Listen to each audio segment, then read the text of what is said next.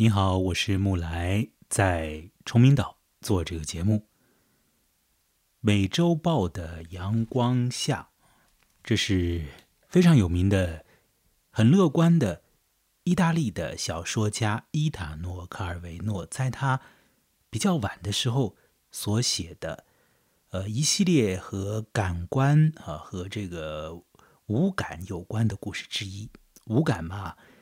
计划当中就是要写五个故事喽，啊，关于视觉、听觉、嗅觉、味觉，还有什么触觉，大概是这样啊。诶，但是呢，卡尔维诺呢只完成了三个故事，一个故事关于味觉的，就这吃东西的这个感觉啊，味觉，就是这次要来说到的这个美洲豹的阳光下。这个小说呢是最初发表在一九八二年的，呃，这故事探索味觉，呃，是有一点点神秘的了，甚至可以讲呢，一些部分呢是有一点吓人的，呃，整体上它是以食物和人这样的一个关系来推进它的叙述的。那么，当一种感官进入到小说之后，并且将这个小说贯穿以后呢，呃，所呈现出来的东西呢，已经和这个感官本身啊相隔很远了。在我读这个故事的时候呢，我是完全没有料到卡尔维诺呢会在小说里面写到一种状况，叫做人吃人，哦，吃人肉啊，没有想到会写这个。在这个乐观的意大利人的笔下，相识的状态啊，互相吃的这个状态，他会很妙的。呃，我们中国的小说家莫言呢，也常常写到吃东西，对吧？很多的小说里面，大吃特吃啊，或者吃不到啊，这个写吃的啊，不胜枚举。那莫言有一个长篇小说《酒国》，写喝酒，里面也写吃东西啊。那吃什么呢？呃，到后头你会晓得，《酒国》里面吃的。啊，那可是，呃，非常麻烦的食物啊，婴孩啊，吃小孩。在莫言的故事里面，这个人吃人啊，那是很现实、很残忍的。可以讲现实吗？我们现实里面会出现这种人把人吃掉的状况吗？哦，就是有点现实的这种诡异感啊。好了，但是呢，在卡尔维诺的笔下，那我们要放心了，要放心。不会出现这种变态的情况了，不会出现这样的变态的情况啊。那在卡尔维诺的这个《美洲豹的阳光下》这篇故事里面啊，人吃人，它会变成一种神秘的、啊强健的、灼热的，与爱欲有关的一种象征、一种思想、一种体验，乃至于是像是一种图腾一般的东西啊。呃，神秘的、很强健的、很很烫热的啊，呃，和爱有关的这种感觉，那叫做我把你吃掉，你也把我一口一口咽下去。我来讲讲这个小说，呃，它的内容层面的大概的一个状况啊。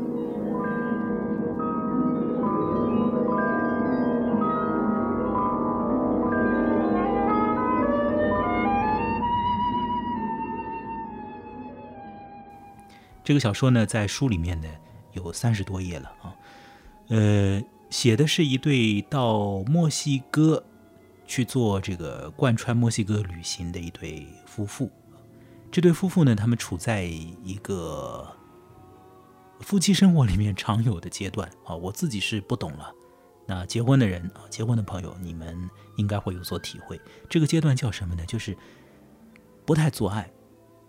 哦，一定会经历过热火朝天的阶段，对不对？一晚上好多次。那有的时候呢，有的时期呢，这件事情就大概，呃，有一点点乏味了，或者说不太想干这件事情了。那不管怎么样吧，这对在墨西哥旅行的夫妇呢，他们就处在不常常做爱或者不做爱的阶段。那么床上面的联系减少了，而唇舌之间的这个共感呢？却是因为啊，在南美洲的烈日下面的这些特色美食的加持啊，而被强化了呢。呃，不做爱，但是呢，嘴上面吃的这个东西啊，很强劲的这个味道啊，彼此吃的是同样的味道，哎，好像也有这个身体上面的一种连接啊。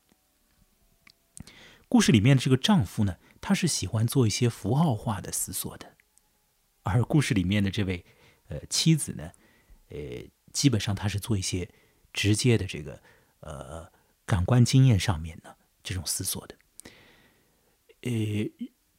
我们很多人啊，就是处理自身和外部世界的关系的时候啊，会用不同的这个思想的进入啊。那么，有的人会更加直接一点，有的人呢，可能心里面想的这个弯弯绕多一点啊。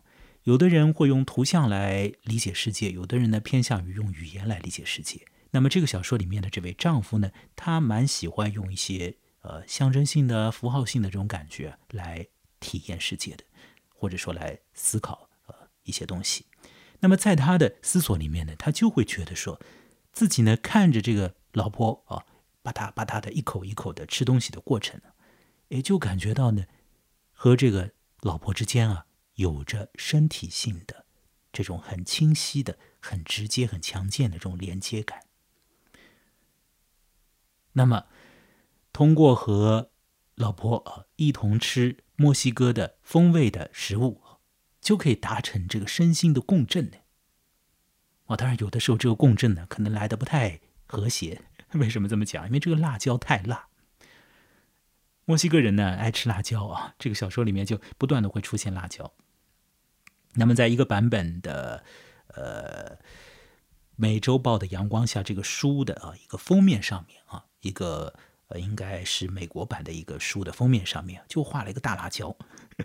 这个大辣椒啊。在这个书的封面上特别的醒目啊！好了，我继续讲下去啊。诶，旅程很悠长啊，两个人要穿越墨西哥嘛，要走很远来啊，要走很多时间。那么期间呢，他们就吃各种各样的地方的食物啊，他们很愿意去做这样的品味。那么大多数的食物呢，都会佐以很辣的辣椒，而有一种以辣椒呃来。作为主要的这个配料啊，制作出来的一种酱料啊，它呢也是常常的出现，让这个夫妻二人呢感觉到很喜欢的。这个酱料呢，我们这儿是，呃，反正我是没见过，呵 呵根本是闻所未闻。这个酱料叫什么呢？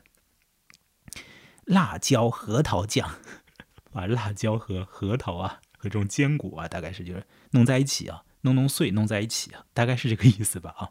这个东西呢，就据说呢，这个很地道啊，所以夫妻二人呢吃到这个辣椒核桃酱，那么就很激动啊，至少是嘴巴里面、唇舌当中很激动。那么这个激动的感觉呢，仿佛是可以共享的，或者说它真的就在共享。好了，卡尔维诺在写这对夫妻做出味觉上面的。旅行和探索的同时呢，他也写到了在过去的年代里头啊，有一些的修女，她们对于味觉也在做探索。那些往昔岁月里面的呃修女啊，会将他们自己的爱的欲望和身体上的激情注入到对于食物的调配当中。这些女人在进到高墙大院之前呢，也曾经年幼过，也曾经。在烈日底下呼吸着啊酵素很足的那种丰沛的果物的味道啊，那南美洲嘛那种感觉啊，大家可以想象一下。那么进到修道院里头去以后，这个宗教气息在过去年代当中也是强劲的很的。这宗教的建筑啊，也会给人一种啊这个和城市的建筑不太一样的感觉，对吧？那么在这种环境当中，修女的，呃，身心体验，哦，他们对于强健的、有刺激的这个感觉的渴盼，会一直在。哦，对于上帝要有爱啊，那么这个爱具体怎么样去落实呢？有的时候啊，就就会落实到辣椒上头。所以呢，这个修女们呢，就，呃。常常会去琢磨啊，用什么样的方式去制造呃超级辣的这个美食。那这个小说里头，实质上是一开始的时候，他就写到了一个修女和一位修士之间的这个情感关系。应该来讲呢，他们是有很好的这个爱欲的，但是呢，碍于宗教上面的这个禁忌，所以呢，恐怕呢，这一男一女是没有所谓的性方面的这个呃互动过的。那么，在比较年长一点的这个。男修士死去以后呢，这个女修士啊，也就随他而去了，也就死掉了。哦，是被传为佳话的呃一段爱情吧？啊，小说里面写到这个的。好了，下面啊，这个短篇小说的真正的有意思的地方就要出现了啊。那么我在前面所讲到的人吃人的这个部分啊。也要出现了，在它的下半部分里头非常好玩的，或者说耐人寻味吧啊？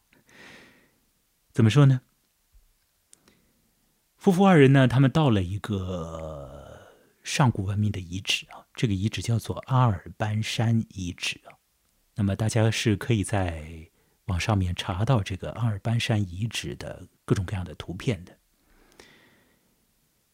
在那边呢。有很多浮雕，这些浮雕啊，你乍看上去啊，里头的画面呢，蛮多都是，哎，很奇怪的。比如说呢，有的画面上呢，它会出现一个呃，一一个一个人呢，像是坐在什么飞行器上一样，你乍看上去是这样的，或者说别人跟你讲，你看这个人好像在。在在飞天啊，那你一看，哎，好像真的在飞天，在做一个宇宙飞船那样的那种感觉啊。这是南美那边的非常古老的遗址里遗遗址当中啊，他们的一些图像了。那么很多图像你怎么样去解释它啊？有各种各样的解释。有一些图像是很神奇的，对吧？啊，很奇妙啊。那么还有一些图像呢，你看上去呢就很残酷哦，很暴虐。乃至于呢，让你就产生这个恐怖的感觉。呃，记录的是一些牺牲、一些献祭的仪式。那么，在有一些的仪式当中呢，呃，古时候的人会展开搏杀、打架，然后呢，分出一个胜负来，以决定哪一方成为祭品。我想你恐怕会认为啊。大概是失败的那一方就成为祭品吧。事实上，根本不是这样，是胜利的那一方，也就是强壮的那一方，会去赴死，会成为牺牲品。在得知这个古代文化知识之后啊，小说里面的那位妻子，他就马上去问陪同他们的导游啊。说是那么，这些牺牲者的肉体之后会被怎么样去处理呢？啊，到底会拿来派什么用场呢？你杀掉他们以后啊，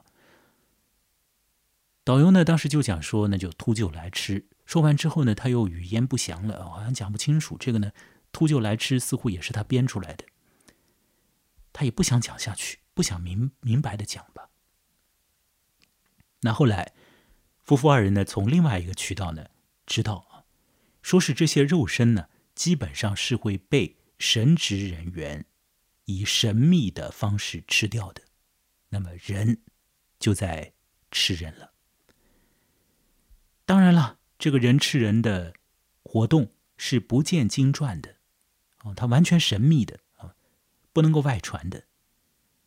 那么在吃人的时候呢，这个古代的神职。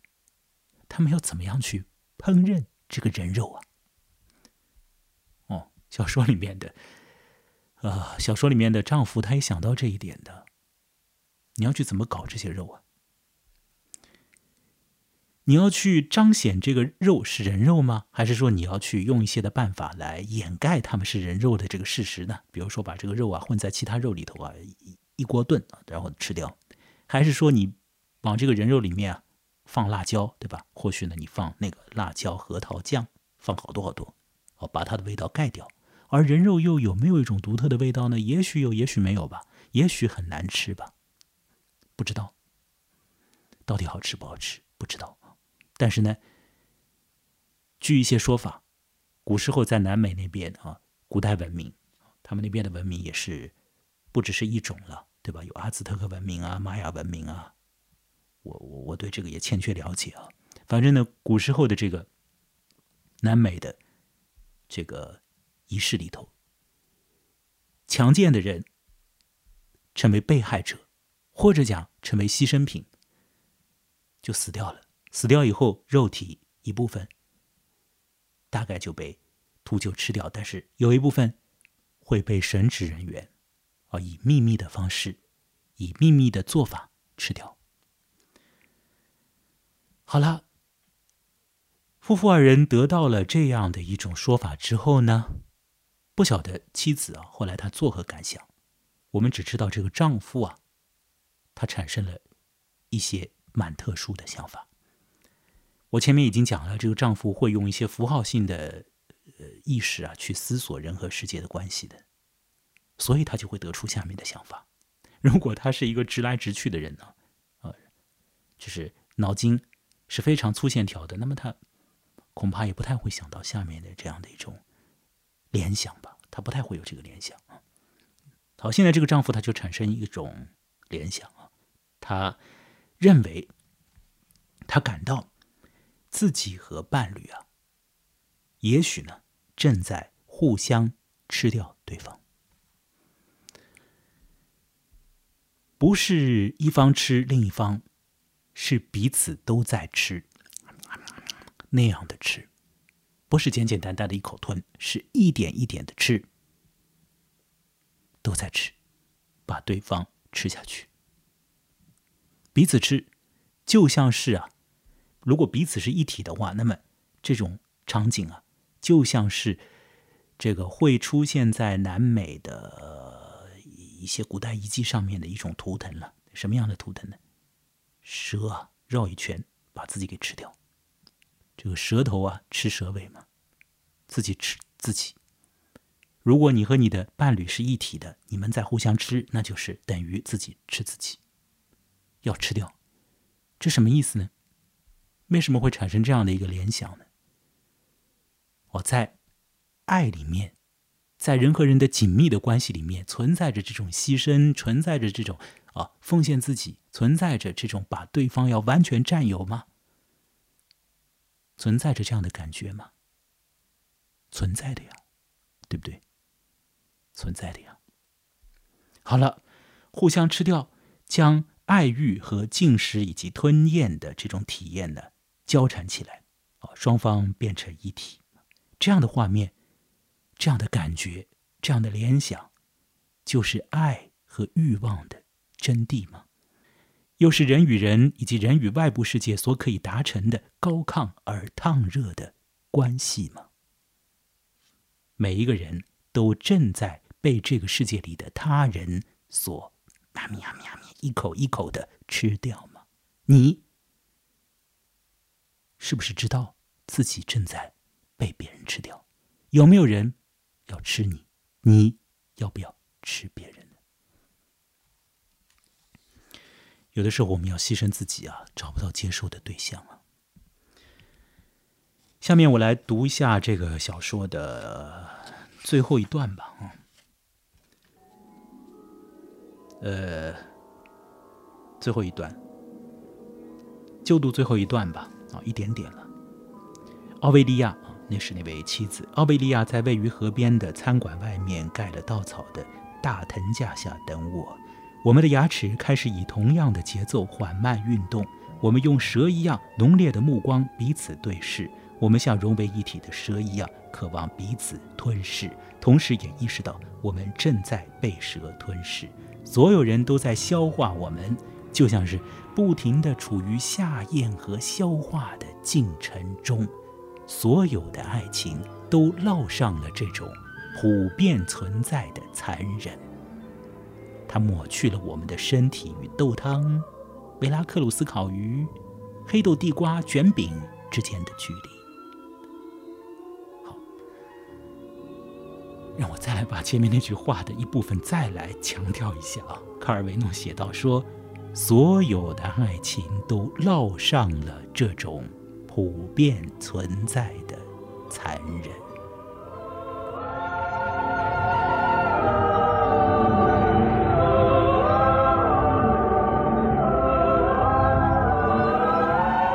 你有幸运可以体验到这样子的残忍吗？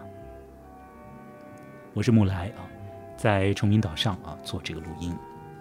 今天所说的是今天刚刚看的啊，很烫手的，因为刚刚看嘛，觉得很烫手啊。呃，美洲豹的阳光下，这是非常厉害的、相当乐观的意大利人啊。